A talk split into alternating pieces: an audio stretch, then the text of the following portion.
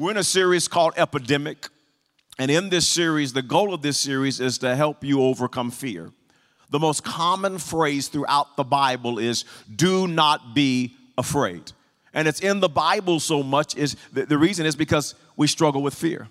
So many people are paralyzed by fear. So we've been taking several weeks to talk about fear. We've got two more weeks left to help you, your friends, your family, neighbors, coworkers, help them overcome fear in their life. Today I want to talk to you about the fear of hell. There was a man who died and went to hell.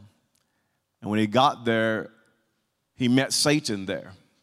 And Satan said, Hey, you're in hell, and, and you've got three options. There are three doors I'm going to show you, and you have to select one door. And whatever door you select, you have to spend eternity in that room in hell. He opened up the first door, and the man peeked in, and he saw people standing on their head on a cement floor. He said, Oh, that looks painful. Let me see the next room. He goes to the next room and Satan opens up the door. The man peeks in and people are standing on their head on a wooden floor. He goes, That looks kind of painful too. Let, let me see option number three. Satan takes him to door number three, opens up the door, and he glances in, and there's human feces all on the floor up to people's ankles, and people are standing around drinking coffee. He goes, Ooh, that doesn't look good either, but I think out of the three, I choose, I'll choose this room. So we'll go ahead, go on in. So the man went on in and got his cup of coffee, and he was drinking his coffee, and, and Satan poked his head back in about two minutes later and said, Coffee break is over, on your heads. I don't care what you say, that's nasty right there, folks, huh? That is nasty right there. There are so many thoughts and ideas about hell. I've heard so many people talk about hell and all the thoughts and all the theories on hell. And for, for some, hell is a joke. There are some people that would believe in some type of hell, but they would think that, that hell is a, is a joking matter. And then, then for some, uh, hell is a place of manipulation.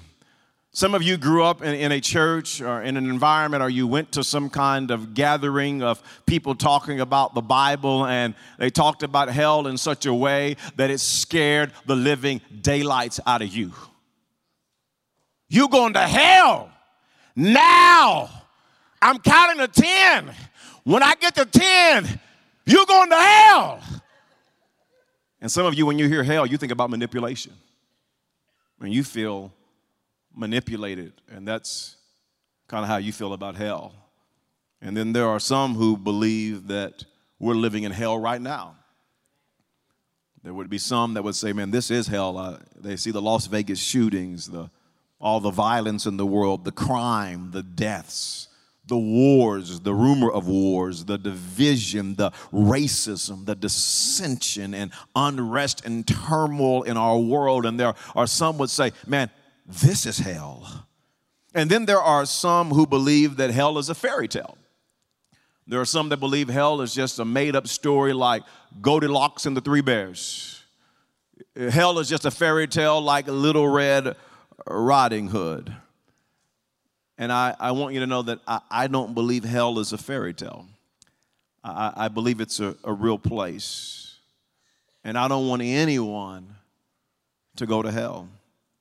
And, if someone chooses to go to hell, I do believe it is a place they ought to fear. In, in a few moments, I'm going to talk to Christ followers, to Christians, and I want to talk to you about reasons why you don't need to fear hell. I'm going to explain that to you in a few moments, but but first I want to I want to share some reasons why a non-believer should fear hell. Reasons why non believers should fear hell. Fear, fear hell. And let me just say this to you. I don't enjoy uh, preaching on this subject. Um, I'm not talking to you if you're here and you're a first time guest or you're here and you're not a believer you're not a Christian. I'm, I'm not talking about this to manipulate you. I'm, I'm not sharing this because I'm angry or because I'm mad, because that's just not the truth. I, I share this out of love, I share this out of compassion. Um, I share this with you today because I want to see everybody go and spend eternity in heaven with the Lord. Um, and I want you to hear my heart today as I share about a subject that, for me as a preacher, is not one of my favorite things to talk about, but yet I want to be obedient and preach the whole counsel of God's word. And I would also say to all of you students of the Bible, I don't pretend to have everything understood about the afterlife. So, from the best of my ability as I study God's word, I want to do my very best job to help you understand what the Bible says about this subject and this afterlife in a place called hell. And here's, here's, here's what I am confident of. If there's one thing I'm confident of about about this place called hell that the Bible describes. And some would say there's some of it an allegory or uh, is all of it literal. And, you know, I'm, I'm not going to debate that with anybody, but what I can tell you about hell is this number one, and this is the most important thing why a person who doesn't know the Lord should fear hell, and that is hell is total separation from a loving God. That's what we have to understand about hell. It is just a total separation from a loving God. You say, Pastor, what is hell? People being away from God forever is what the Bible calls hell. Hell is simply life without God forever. It's just total separation from the presence of God. Here's how the Bible describes it in Second Thessalonians chapter 1 and verse 7. It says, And so I would say to you who are suffering, God will give you rest along with us when the Lord Jesus appears suddenly from heaven in flaming fire with his mighty angels, bringing judgment on those who do not wish to know God I want you to notice that that there are people that are living who do not want anything to do with God. I'm going to come back to that, but I want I want to I want to just point your attention to that. They don't want any, anything to do with God. It goes on to say, and who refuse to accept his plan to save them through our Lord Jesus Christ. In other words, there are people who live life and all they do is just reject God. They just refuse God. I'm, I'm going to get back to that in a few moments, but I wanted to point that out to you. Verse 9 goes on to say, they will be punished in everlasting hell. And now the Bible gives us the definition of hell forever separated from the Lord, never to see the glory of his, of his power. And friends, we can't imagine, we can't even fathom, we can't wrap our minds around not being in God's presence. You see, right now, God's presence is on the earth. Right now, the Holy Spirit is on the earth and we can't wrap our minds around not having God's presence on the earth. And there's also on the earth, we realize that there are pockets of darkness and hunger and poverty and disease and violence. It's also on the earth. And, and all we can try to do is imagine what would life be like if God just removed his presence. The Bible says, every good and perfect gift comes from above. Every good thing that we have, whether we are we know God or don't know God, it comes from God's mighty hand. And if you remove God, all of his goodness, all that he is, you're left with a place called hell. The best way that I can try to describe hell to you is in a place called hell where there is no God, there is no presence of God, it's the exact opposite of who God is. None of God's attributes, none of God's characteristics are found in hell. So if we can find out who God is and you remove all of who God is, you're left with a place the Bible calls hell. Let me explain to you who God is. God is light. Hell is darkness. First John chapter 1 verse 5 says this is the message we have heard from him and declare to you God is light in him there is no darkness at all. That's when God created the heavens and the earth and it was full of darkness. The first thing God did says, "Let there be light." And hell is the exact opposite. It's a place of darkness. Jude in verse 13 says, they are wild waves of the sea, foaming up their shame, wandering stars, and then it describes hell, for whom blackest darkness has been reserved forever. Hell isn't just dark. The Bible describes it as the blackest darkness, and that makes sense because if you, you remove God and all that He is, God is light, you're left with absolute darkness. It's a darkness we've never experienced before.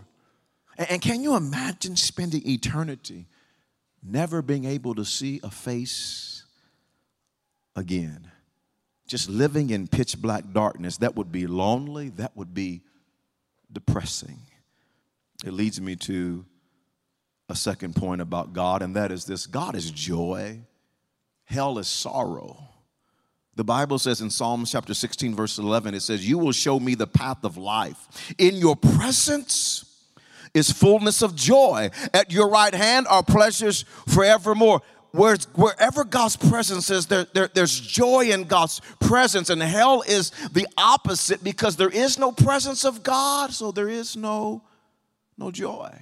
The Bible describes it like this in Matthew chapter 8 and verse 12, talking about hell. It says, But the subject, but the subject of the kingdom will be thrown outside into darkness where there will be weeping. Weeping. There's no joy in hell. And this is so important for us to understand. Because from time to time, I, hear, I will hear someone say, Man, I don't care if I go to hell, I'm, all I'm going to do is party. Man, I'm going to have me a good time, and get drunk, and hang with my friends, and I'm going to have a good time in hell. That's not how the Bible describes it. The Bible says that hell is a place that's filled with darkness and indescribable sorrow. For all of eternity, people will be weeping and crying and welling and and I can only imagine if if you're in hell, you're full of sorrow because you have sorrow over your sin. You're looking back at your life and and you're thinking about all of the mistakes and the sin and the choices you made sorrow sorrow over not seeing your loved ones and family sorrow i think the greatest sorrow will be all the times as you're in hell and you start recalling all the moments you rejected god it's just sorrow. Like, why did I say no to God and His love and His kindness and His grace to me? Just sorrow. A third, a third thing about God is God is peace. Hell is anguish. Second Thessalonians chapter 3, verse 16 says this Now may the Lord of peace himself give you peace at all times and in every way.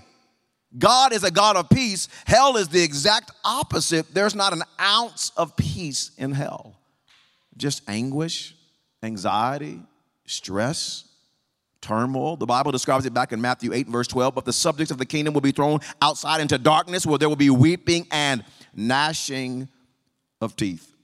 There's so much anguish in hell. The Bible describes it as people just grinding their teeth day and night. I would do that to you, but it irritates my teeth.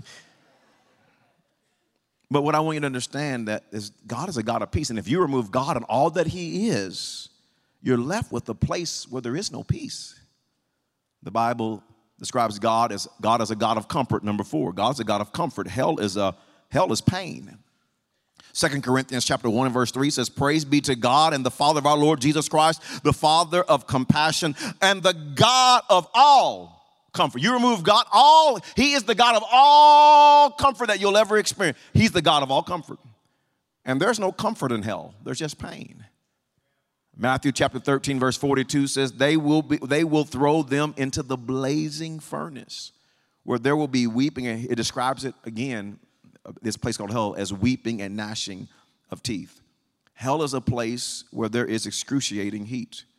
It's a place of no comfort. Number five, let's talk about who God is. And if you remove all of who God is, you're left with hell. God gives rest. Hell is restlessness.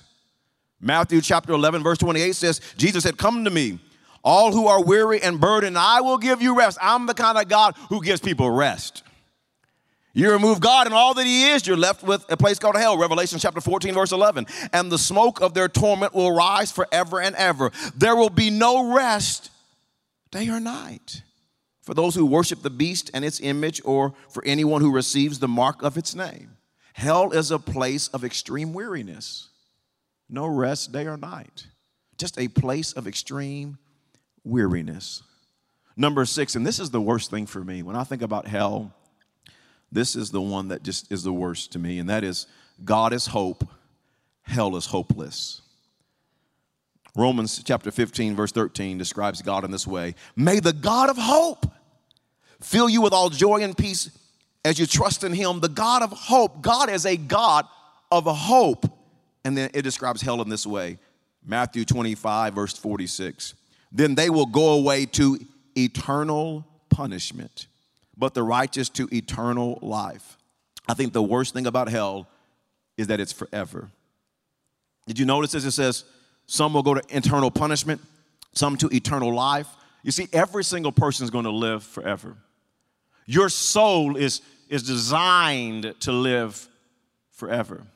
And the Bible describes that either some will be in a place of eternal punishment. That's what the Bible describes as hell. That's when you remove all of God and all that He is, you're left with a place called hell. And then some to eternal life in a place called heaven. What I want to do for the next few moments is I want to give you three reasons why Christians do not need to fear hell. Three reasons why Christians do not need to fear hell. And here's why because some of you fear hell. You're scared of hell. You're a Christian and you think about hell all the time.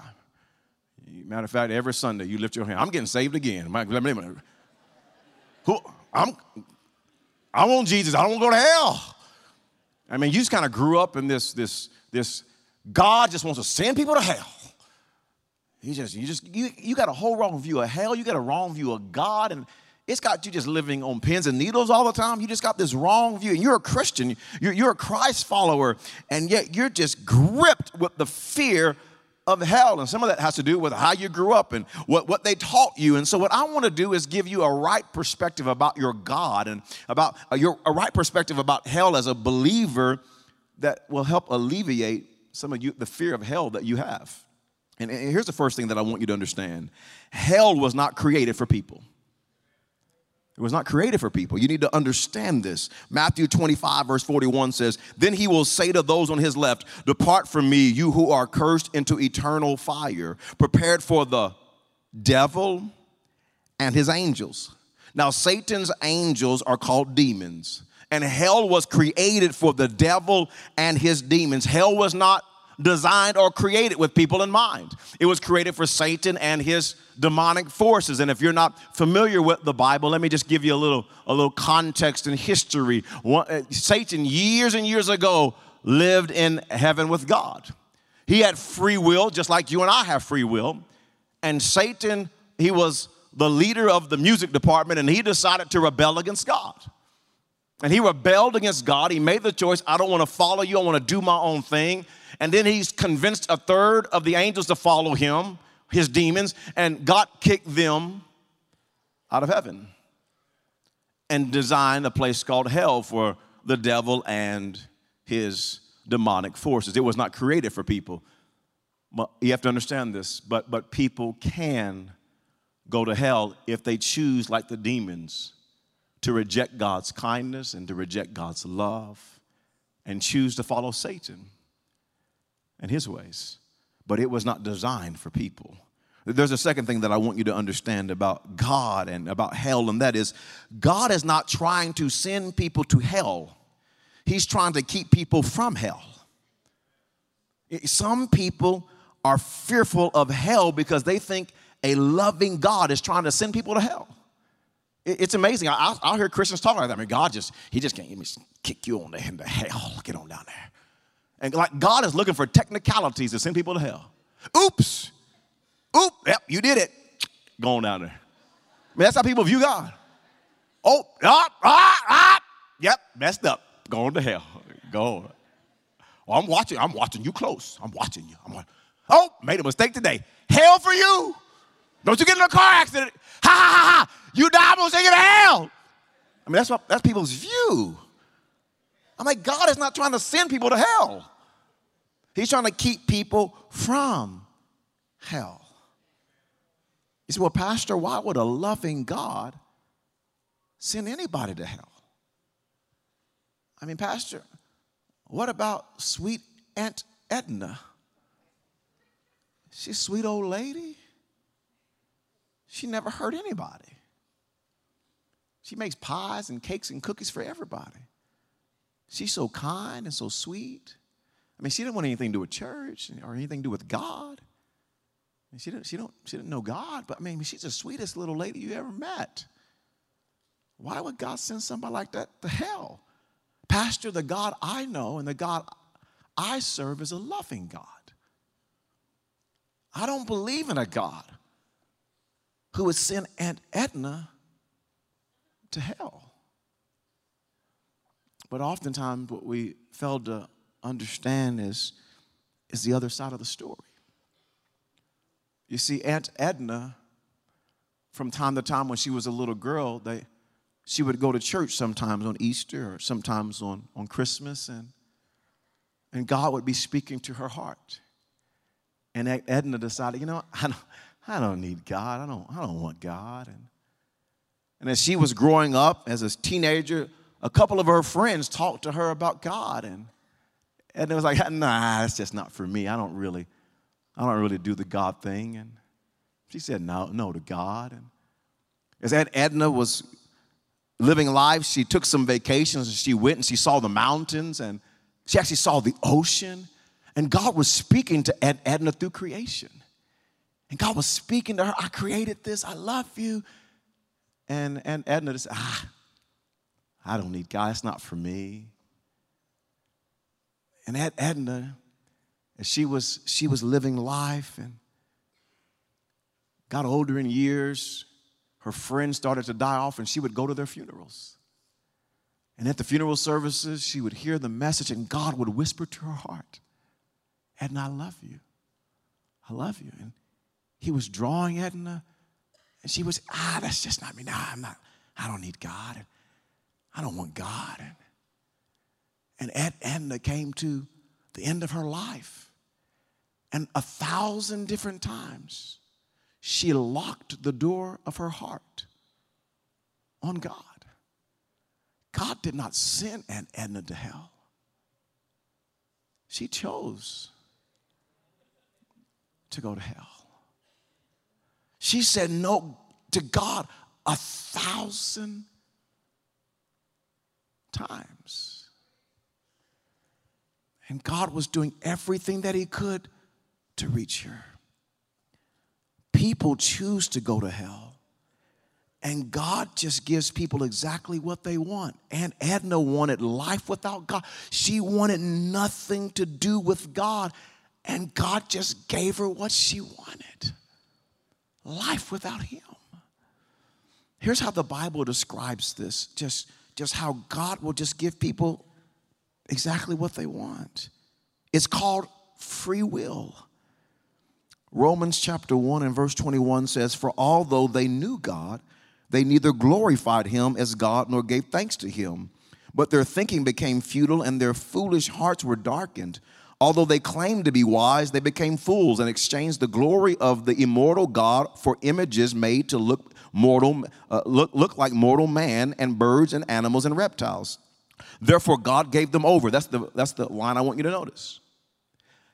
God gave them over to what they wanted. God gave them over in the sinful desires of their hearts to sexual impurity for the degrading of their bodies with one another. They exchanged the truth of God for a lie and worshiped and served created things rather than the Creator, who is forever praised. Amen. Because of this, notice this God gave them over God just gave them over to shameful lust. Even their women exchanged natural relations for unnatural ones. In the same way, men also abandoned natural relations with women and were inflamed with lust for one another. Men committed indecent acts with other men and received in themselves the due penalty for their perversion. Furthermore, since they did not think it worthwhile to retain the knowledge of God, notice this, He gave them over to a depraved mind to do what ought not to be done. Did you notice just how the Bible emphasizes that God gave them over. In, in other words, if you want to really live outside of God's will, if, if you really want to live outside of God's presence and knowledge, God will let you do that. It's, it's called free will. But you have to understand that God doesn't send people to hell, people choose hell. That they choose life without God. C.S. Lewis described it like this The doors of hell are locked from the inside. God doesn't send people to hell. Matter of fact, God is doing everything He can to rescue people from hell. Friends, God sent the Holy Spirit. John chapter 16, verse 8 says, When he comes, the Holy Spirit, if you're, you're, new to Bible study, this verse is referring to when Jesus would die on the cross. In this verse, he had not died yet, but then he died and he rose again. He went back to heaven and he sent the Holy Spirit. So, so the, when Jesus says this, he had not sent the Holy Spirit, but he's saying, I'm going to, and he already has. When he comes, talking about the Holy Spirit, he will prove or convict the world to be in the wrong about sin and righteousness and judgment. So the Holy Spirit has been on the earth for over 2,000 years, convicting people of their sin because God's doing everything that He can. I want you to understand something about your Heavenly Father. He, he's convicting your family members because He loves them, He's convicting your friends because He loves them. He, he, listen, if you don't know God today because He loves you, He's convicting you, He's drawing you to Himself. He's a good God, He's a loving God, He's doing everything that He can. I want you to understand that God's extremely patient with us because he's doing everything he can to reach us. In 2 Peter chapter 3 and verse 9, it says, The Lord is not slow in keeping his promise, and the promise is that Jesus is coming. He's coming back for his church. It says, as some understand slowness, instead, he is patient with you, not wanting anyone to perish, but everyone. Come on, all of our campuses, everybody say everyone.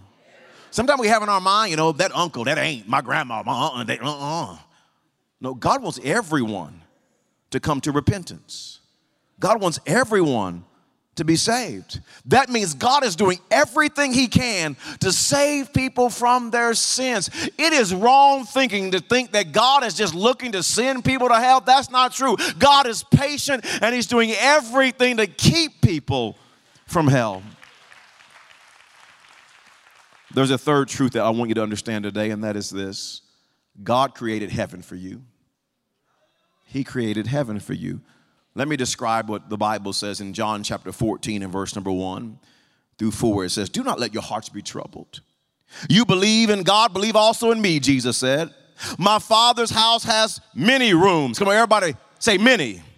Oh, yeah, many rooms. If it were not so, I would have told you that, that, that, that I am going there to prepare. Everybody say, prepare prepare a place for you. And if I go prepare a place for you, I will come back and take you to be with me that you may you also may be where I am. Here's what I want you to understand what God is doing. Understand something about God. Heaven is a populated place. I hear some people say, no, there's just two or three people gonna be there. No, you gotta, uh-uh. The scripture I just read said there are many rooms. Why are there many rooms? Because heaven is a populated place. Revelation chapter 7 and verse 9 describes heaven and it says, After this I looked, and there before me was a great multitude that no one could count from every tribe and nation and people and language. That's why People's Church come just like you are. Come on, I don't care if you're red, yellow, black, or white, Republican, Democrat, independent. I don't care where you live. It doesn't matter to me. Listen, you're welcome at People's Church. Heaven is a populated place full of many people. Standing before the throne and before the Lamb, they were wearing white robes and were holding palm branches in their hands. Heaven is a populated place. Number two, heaven is a prepared place. Let me talk to you about heaven. It's a prepared place. The scripture I read to you, Jesus said, I'm going there to prepare a place for you. I like how it's personal. Jesus said, I'm going to prepare a place for you. I can't wait to see his prepared place for me.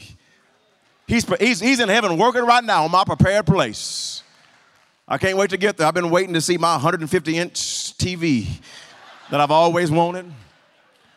Gonna be eating fried rabbit and fried quail and fried squirrel and fried chicken and chitterlings every day. Chitlins, somebody, come on. With Louisiana hot sauce, and I'm gonna be healthy after eating it. Come on now. And then I'm gonna top it off with eggnog milkshakes. Hey! Every day, eggnog. Glory to God, I'm getting happy. Heaven is a prepared place. Heaven is a presence place. Not only is it a populated place, not only is it a prepared place, heaven is a presence place. The scripture I read to you, Jesus said, I'm going there to prepare a place for you so I can come back so that you may be where I am. What makes heaven heaven? The gold streets? What makes heaven heaven? The mansions? What makes heaven heaven is that we're going to be with Jesus and see him face to face forever and ever and ever. And the Bible describes it like this. In Revelations chapter 21 and verse number 1, the Bible says, Then I saw a new heaven and a new earth. Thank God this earth to pass away. For the first heaven and earth had passed away and there was no longer any sea. I saw the holy city, the new Jerusalem, coming down out of heaven from God. Prepared, it's a prepared place, as a bride beautifully dressed for her husband. And I heard a loud voice from the throne saying, Now the dwelling of God is with men, and he will live with them.